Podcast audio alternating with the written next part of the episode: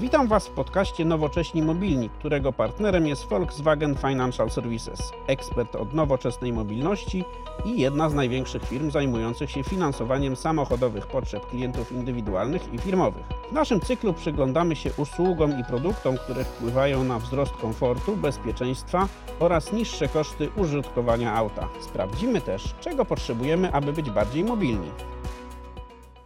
Witam Państwa serdecznie w kolejnym odcinku wideo podcastu Nowocześni Mobilni, który realizujemy wspólnie z Volkswagen Financial Services Polska.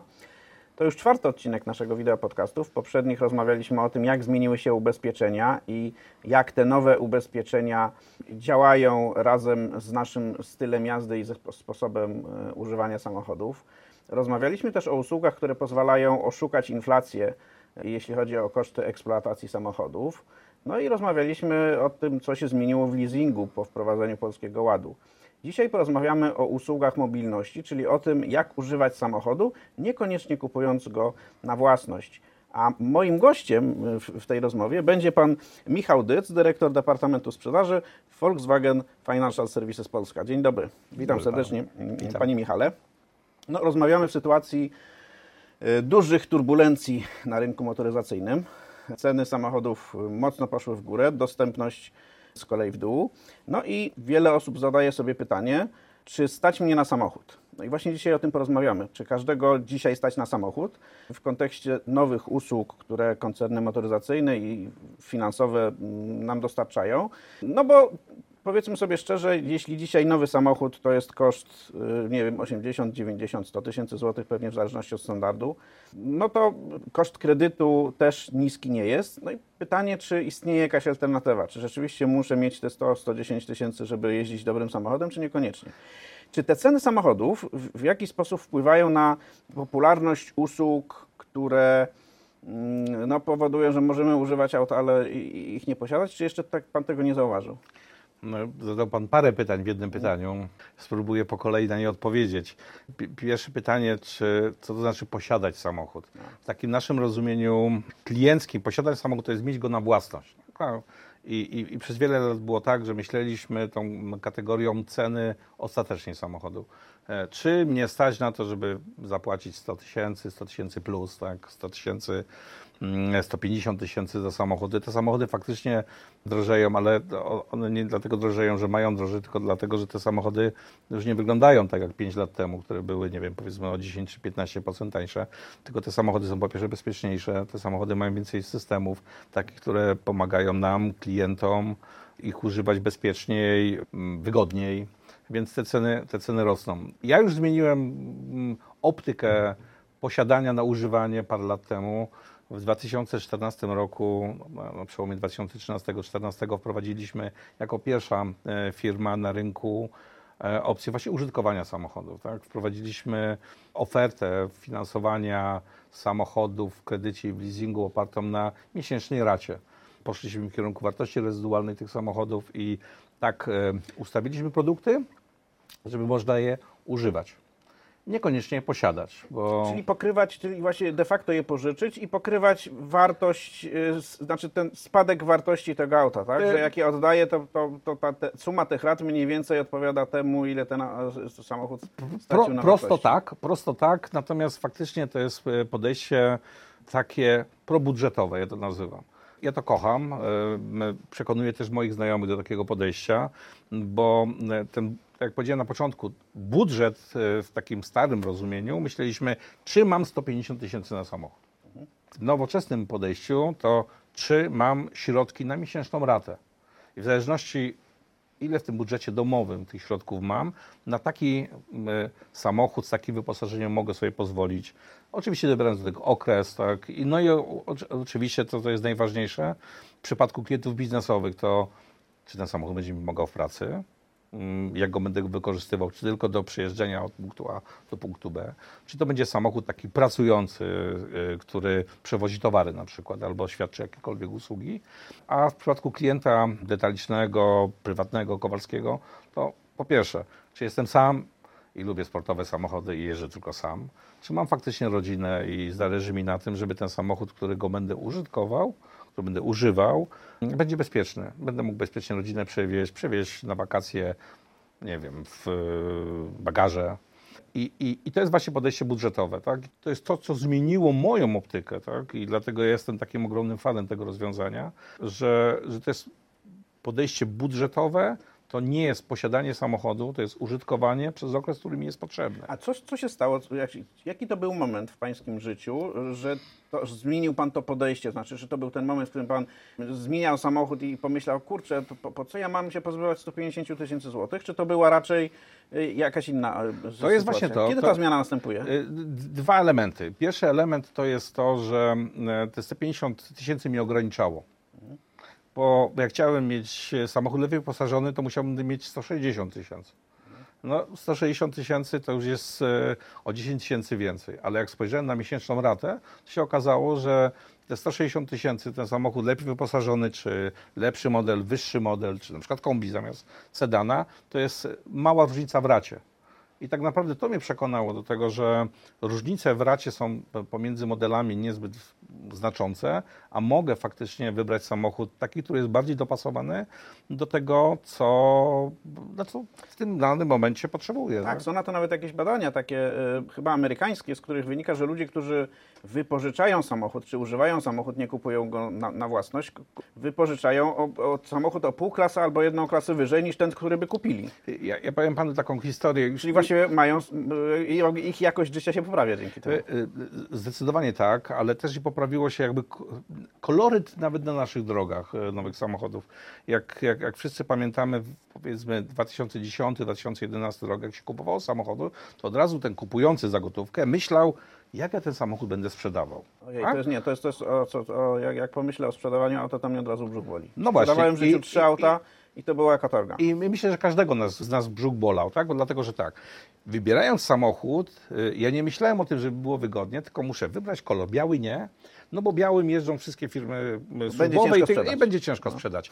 Radio sobie wezmę podstawowe, no bo jak mam przekonać tego klienta za ileś tam lat, że to radio, które mam, jest fajne, no bo klient mi powie, dobrze, a ja nie słucham radia, więc to nie jest przekonujące.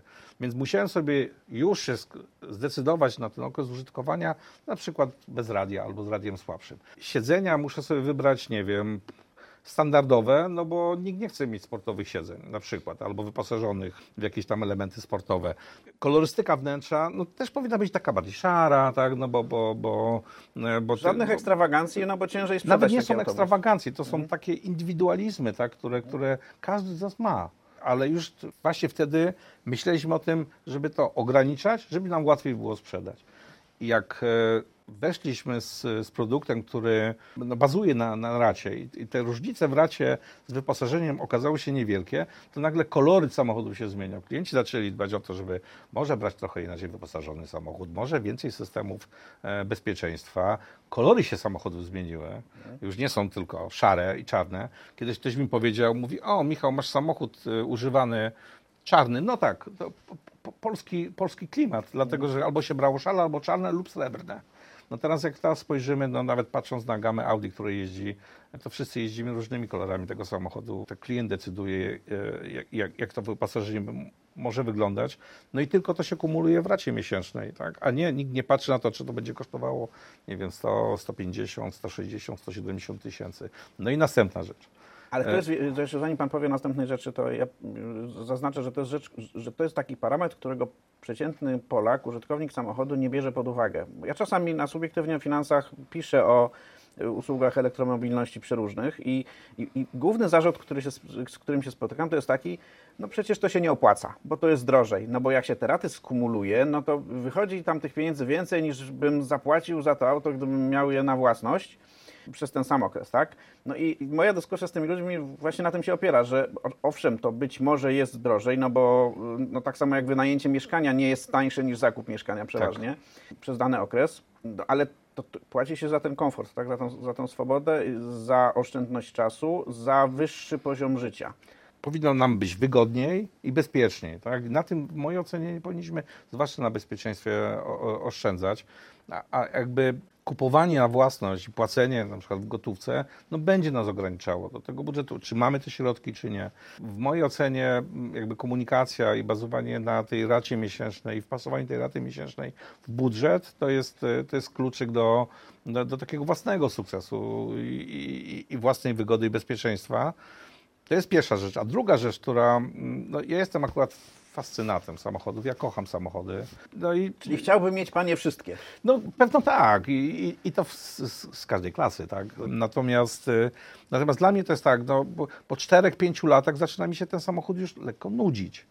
No bo jeżdżę tym samym samochodem, patrzę za okno, sąsiedzi, nie wiem, inni ludzie jeżdżą nowszymi samochodami, te samochody lepiej wyglądają.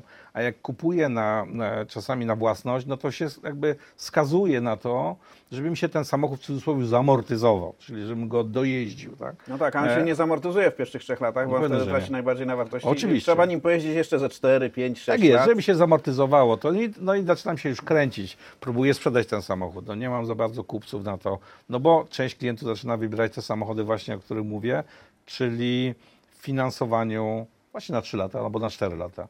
I tutaj nie mam problemu, płacę tą miesięczną ratę i po 3 latach sam decyduję. Zakochany jestem w samochodzie, bo czasami tak jest, że wybrałem sobie i skonfigurowałem taki model, którym będę jeszcze więcej jeździł i zawsze może on przy mnie zostać.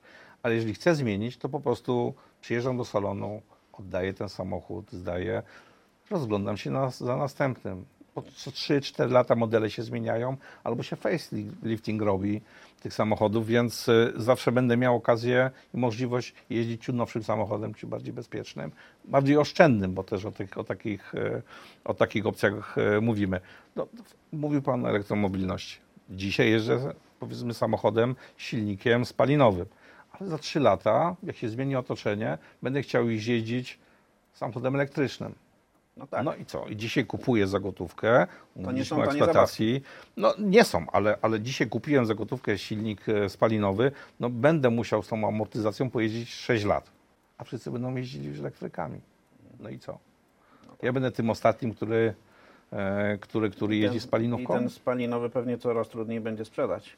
No właśnie. Być może trzeba będzie szukać klientów. Dlatego to jest ten moment, tak, kiedy te produkty są naprawdę fajne i dobra, nie tylko dla samochodów nowych, ale też dla używanych samochodów. No właśnie, bo chciałbym, żebyśmy narysowali krajobraz tego typu usług. Jeśli chciałbym zamiast mieć auto, używać go, to jakie usługi mam do wyboru? Na pewno kredyt i leasing to są te klasyczne rozwiązania. No ale przy kredycie nabywam de facto własność auta. No nie, no właśnie my mamy kredyt też w oparciu o wartość rezydualną, czyli mamy ten kredyt MRV, Market Residual Value. Czyli mam taki kredyt, który spłacam przez 3 lata i jak mi się auto nudzi, to oddaję to auto, tak? Jest. I jakby umowa wygasa. Tak jest. Okay. Lub mogę go wykupić spłacając tą część rezydualną i będę tym samochodem jeździł. No i to jest usługa analogiczna do leasingu, tak? Czyli tak kredyt jest w formie kredytu dostępuje dla osób fizycznych, w formie leasingu dla przedsiębiorstw. Tak jest i dla małych podmiotów gospodarczych. Tak, czyli mamy kredyt leasing, co jeszcze? Kredyt leasing, no teraz wprowadziliśmy coś kompletnie nowego i ja zaczynam to kochać. Wprowadziliśmy najem, a właściwie taki rental, gdzie w ogóle nie ma pojęcia zakupu, bo ten samochód nigdy nie będzie mój, ale będę mógł go używać w okresach 24, 36, 48 miesięcy, płacąc tylko ratę, w której będę miał wszystko. Czyli będę miał użytkowanie tego samochodu, czy używanie, będę miał ubezpieczenie, więc nie będę musiał myśleć co roku, że trzeba go ubezpieczyć. Ten oczywiście ubezpieczenie pokrywa, można powiedzieć, wszystkie ryzyka, tak, które są takie najważniejsze, jeśli chodzi o samochód. Będę miał asystans, jak ktoś mi się wyrobi. Będę miał samochód bez limitu zastępczy, jeżeli mi się jakakolwiek szkoda wydarzy. Będę mógł wybrać opcję z oponami, wymianą opon w tym okresie, kiedy go użytkowuję, czyli w okresach zimowych będę jeździł na zimówkach, nie będę musiał ich składować, myśleć o tym i kupować. W okresie letnim czy tam wiosennym będę jeździł na oponach letnich. I o nic nie będę martwił. Będę miał stałą ratę przez cały okres użytkowania tego samochodu. Właśnie nie mówię finansowania, tylko użytkowania tego samochodu. Dlatego, że w momencie wyboru samochodu i tej usługi najmu, ja już patrząc na mój budżet, decyduję się na tą ratę miesięczną, którą będę miał i ona będzie niezmienna przez cały okres używania tego samochodu. No to jest samochodu. Na pewno plus, aczkolwiek z tym plusem wiąże się minus polegający na tym, że trzeba się zadeklarować na konkretny okres, tak? Tam trzeba się, oczywiście jest możliwe do odstąpienia, no ale to tak naprawdę to patrząc z tych doświadczeń, które my mamy, większość klientów, czy to takich detalicznych klientów jak Kowalski, czy małych przedsiębiorców, no wie o tym, że ten samochód jest minimum użytkowany przez 36 miesięcy. To średnia długość finansowania to jest 36 miesięcy w leasingu, może w kredycie ciut więcej, 48. Ten okres też się ewaluuje. Mamy wielu klientów, którzy na przykład zatrudnieni są na kontrakty, gdzie ten kontrakt trwa na przykład 24 miesiące. Więc oni coraz bardziej skracają ten okres użytkowania tego samochodu, więc 24 miesiące to jest to. Mam kontrakt, muszę dojeżdżać samochodem, potem on nie będzie potrzebny. Więc na 24 miesiące biorę all in one, tak? Czy tam all inclusive, jak Skoda pokazuje w swojej reklamie. Czyli mam wszystko w tym samochodzie, płacę tylko ratę, o nic się nie będę musiał martwić. Mało tego, to jest ważne akurat przy tym zmieniającym się rynku finansowym, o którym Pan mówił. Mam gwarancję tej stałej raty dzisiaj i wiem, ile będę płacił za 36 miesięcy. To jest fajne, bo mogę sobie wpisać w domowy budżet konkretne zobowiązanie. Niezależne od stóp procentowych. Tak. No i nie ma takiej sytuacji, którą mamy przy aucie na własność, że owszem, budżet domowy nam się dopina, co prawda ledwo nam się dopina, ale na koniec miesiąca się okazuje, że trzeba coś wymienić w samochodzie i to kosztuje 3000 zł. A tutaj jest z pakietem serwisowym wszystko w jednym. No, jest jedna i tutaj to nam musi kliknąć w głowach wszystkim, że po tych 36, 48 miesiącach, czy 24 oddaję kluczyki. Oddaję kluczyki w jednym miejscu w salonie, obracam się w drugie, wybieram następny model. I następne 36 miesięcy jeżdżę nowym samochodem. W jakiej sytuacji może się zdarzyć, że muszę dopłacić do tego auta? W takim sensie, że ja oddaję te kluczyki i nie wiem, jakieś dodatkowe pieniądze są ode mnie wymagane. Jeżeli jest tam... Musiałbym go mocno stuknąć pewnie, tak? Z własnej winy. Może w przypadku, bo to jest polisa, która jest wieloletnią polisą, więc tam może być refaktura związana z tym, że faktycznie ten samochód za szkodowość większą trzeba będzie dopłacać, tak? W przypadku takich odnawiania co roku tego nie ma. Natomiast trzeba się postarać. Oczywiście ubezpieczenie jest po to, żeby ono było. Tak? Zawsze mówię, że ubezpieczenie się nie kupuje dlatego, żeby je mieć, tylko żeby je używać w momencie, kiedy się to zdarzy. Tak? Trzeba to auto szanować jak własne po prostu. I to jest jakąś... Powiem Panu szczerze, ja nie znam tego pojęcia, żeby nie szanować samochodu jak własne. Tak? Nawet jeśli jeżdżę służbowym samochodem, to 1/3 życia spędzam w tym samochodzie. Więc ja sobie w ogóle nie wyobrażam, żebym mógł go nie szanować jak własny. Tak? Dlatego, że to jest komfort, to jest bezpieczeństwo, to jest taka estetyka też jakby życia. To jest, myślę, że dla każdego ważna. Spróbujmy zróżnicować te usługi i ustalić, co jest dla kogo. Mamy kredyt leasing i mamy najem obok. I teraz, czy to są usługi skierowane do tych samych grup klientów, czy jest coś, co jest ktoś, dla kogo lepszy będzie kredyt, a ktoś inny powie, że najem? To jest indywidualne podejście. Oczywiście najem skierowany jest do wszystkich typów klientów, też do klientów indywidualnych, kowalskich, ale też do małych przedsiębiorstw. Najem to nie jest leasing i to nie jest kredyt. To jest usługa. Usługa użyczenia samochodu komuś do tego, żeby można używać. W przypadku kredytu leasingu to jest finansowanie, to jest pierwsza rzecz. Druga rzecz to jest, jak w przypadku każdego typu produktów, to klient decyduje na samym końcu, czy ten samochód zostaje z nim, czy też nie, czy oddaje ten samochód. To w przypadku kredytu tak samo jest, jak i w przypadku leasingu. Klient musi mieć opcję. Mogę wydłużyć finansowanie, mogę spłacić i zostać ten samochód dla siebie lub oddać. Tak jest w przypadku kredytu leasingu, w przypadku najmu. Najważniejsza różnica jest taka, że oddaję ten samochód. Czy są między tymi dwoma usługami jakieś znaczące różnice w kosztach? To znaczy, czy jest tak, że nie wiem, kredyt przez to, że jest bardziej elastyczny, bywa droższy, a najem bywa tańszy, czy raczej niekoniecznie? Niekoniecznie, to zależy też od modelu, ale najważniejsza różnica taka, która jest... chyba dla naszych klientów kluczowa, to jest wygoda. W przypadku kredytu czy leasingu opartego na miesięcznej racie, muszę o paru rzeczach pomyśleć. Tak? Muszę myśleć o tym serwisowaniu samochodu, muszę pomyśleć o tych oponach, o których mówiłem, muszę pomyśleć o odnawianiu ubezpieczenia co roku. Muszę też myśleć o tym, jak to ubezpieczenie i co ono zawiera, czy jest assistance takie, czy inne. Po prostu więcej uwagi muszę przywiązywać do tego rozwiązania. W przypadku najmu No nie muszę tego robić, bo mam wszystko w jednej racie. Firma nasza jakby zarządza w cudzysłowie tym samochodem, nawet też i zarządzanie szkodami tam jest. Mhm. Więc ja się nie muszę martwić o to, czy muszę odnowić to ubezpieczenie, czy jakie mam asystent, czy mam samochód zastępczy, czy nie. Po prostu jeżdżę. A czy jest między tymi usługami różnica, jeśli chodzi o wkład własny? No, bo do kredytu przeważnie trzeba włożyć jakieś pieniądze, do leasingu niekoniecznie, ale też czasem trzeba.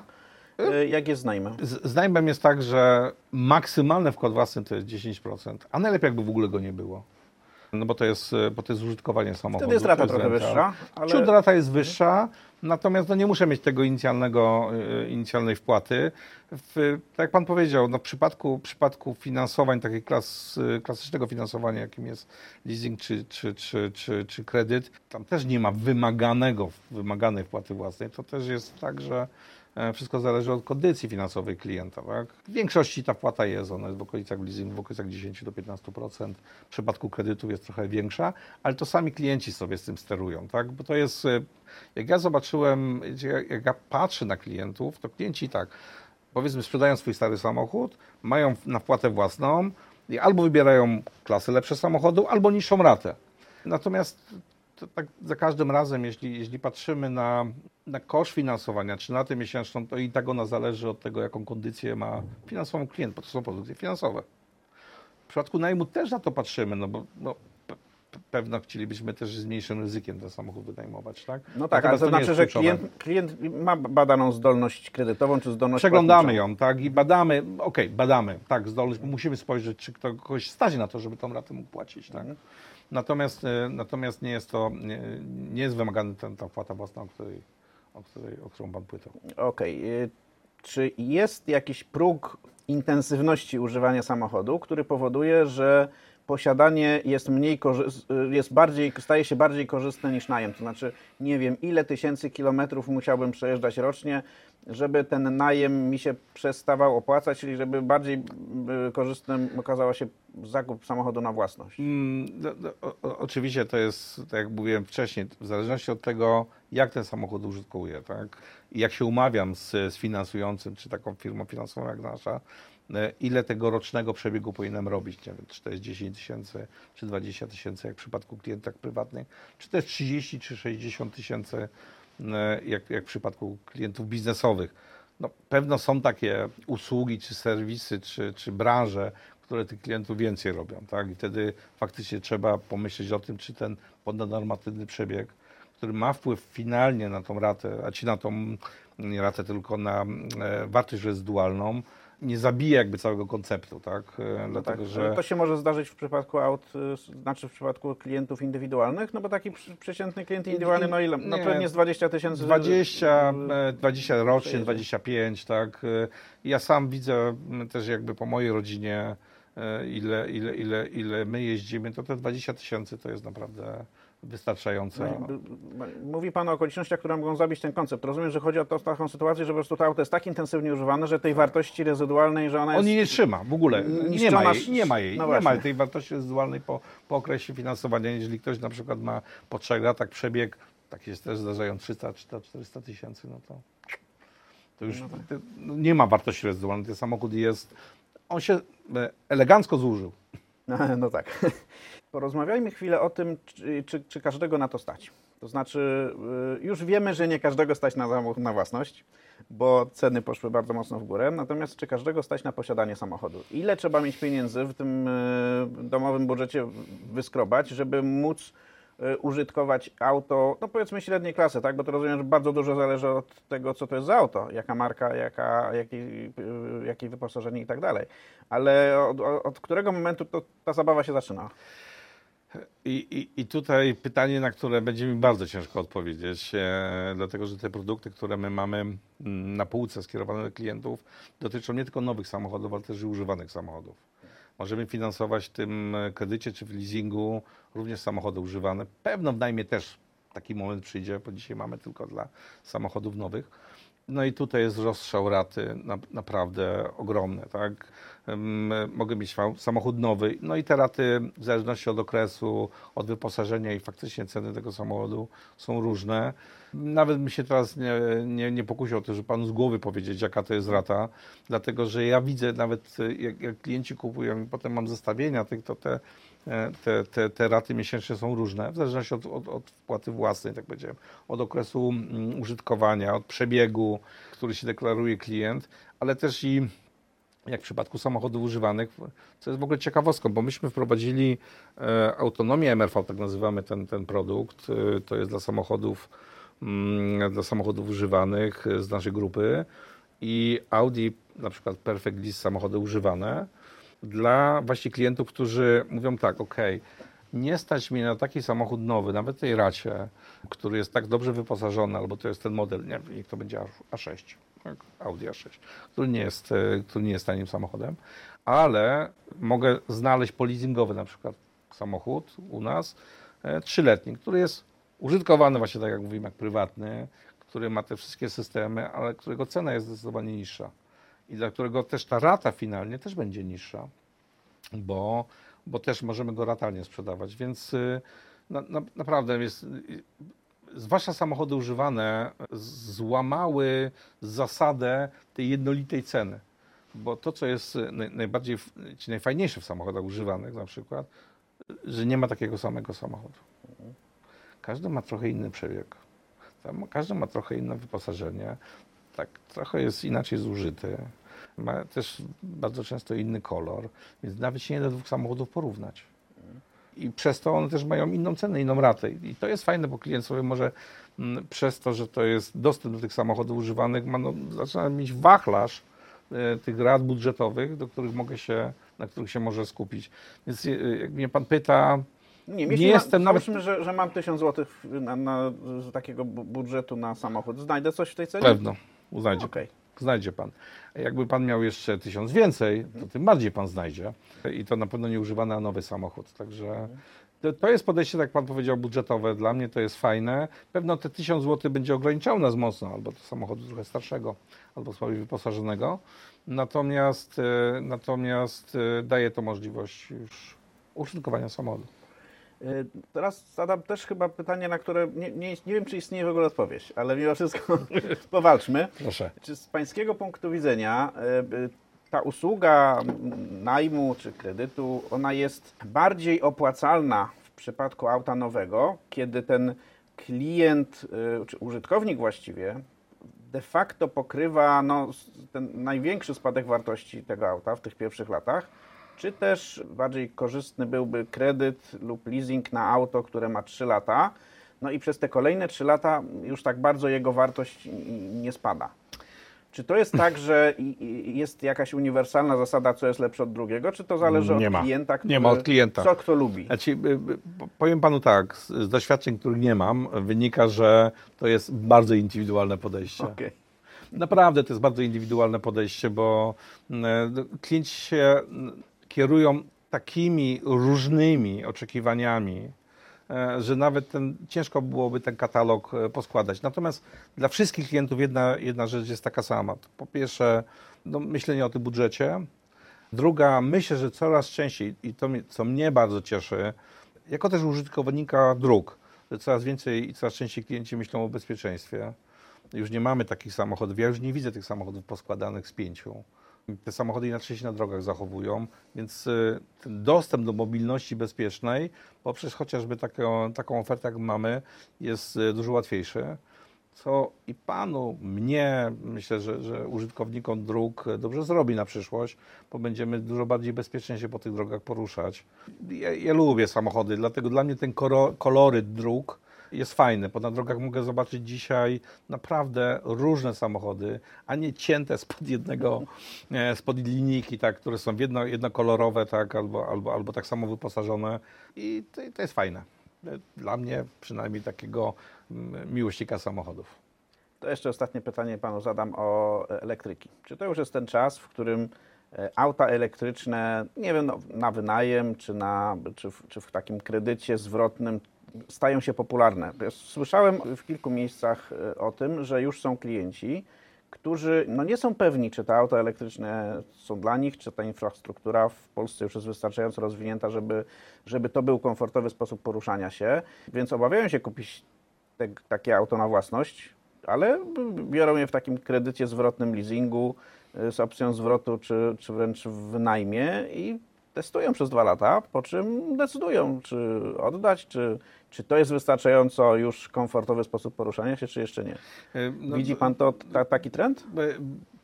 Taki trend jest na pewno i powstaje w Polsce.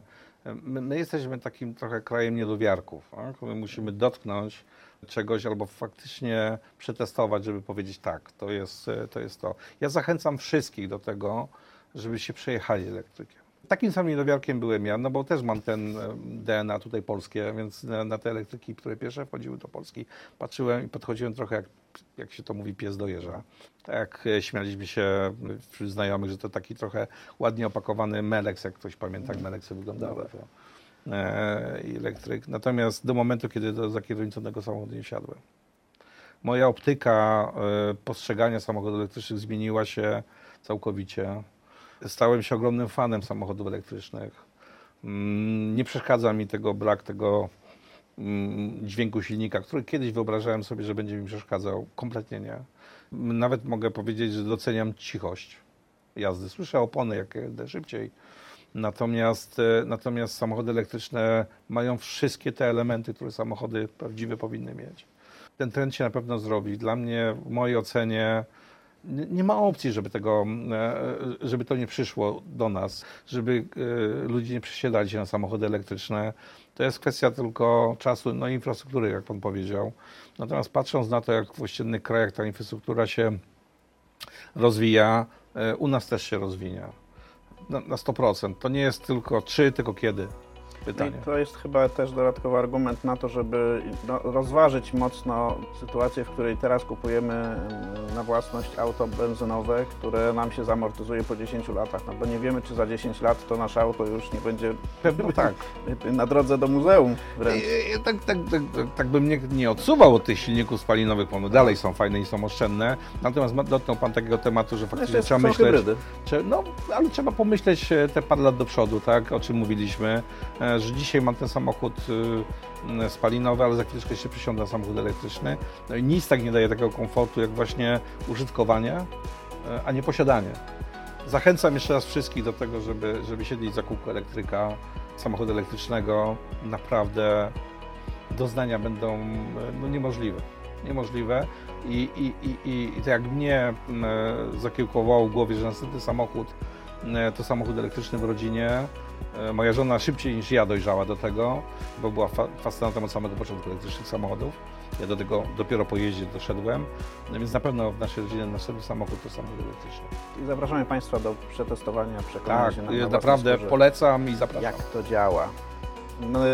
Moim gościem był Pan Michał, moim Państwa gościem był Pan Michał Dydz, dyrektor Departamentu Sprzedaży w Volkswagen Financial Services Polska. Bardzo Panu dziękuję, Panie Michale, za to spotkanie. Mam nadzieję, że to otworzyło niektórym z Państwa oczy na nowe możliwości dotyczące naszej mobilności. A ja zapraszam do kolejnego odcinka wideo podcastu Nowocześni Mobilni. Dzięki.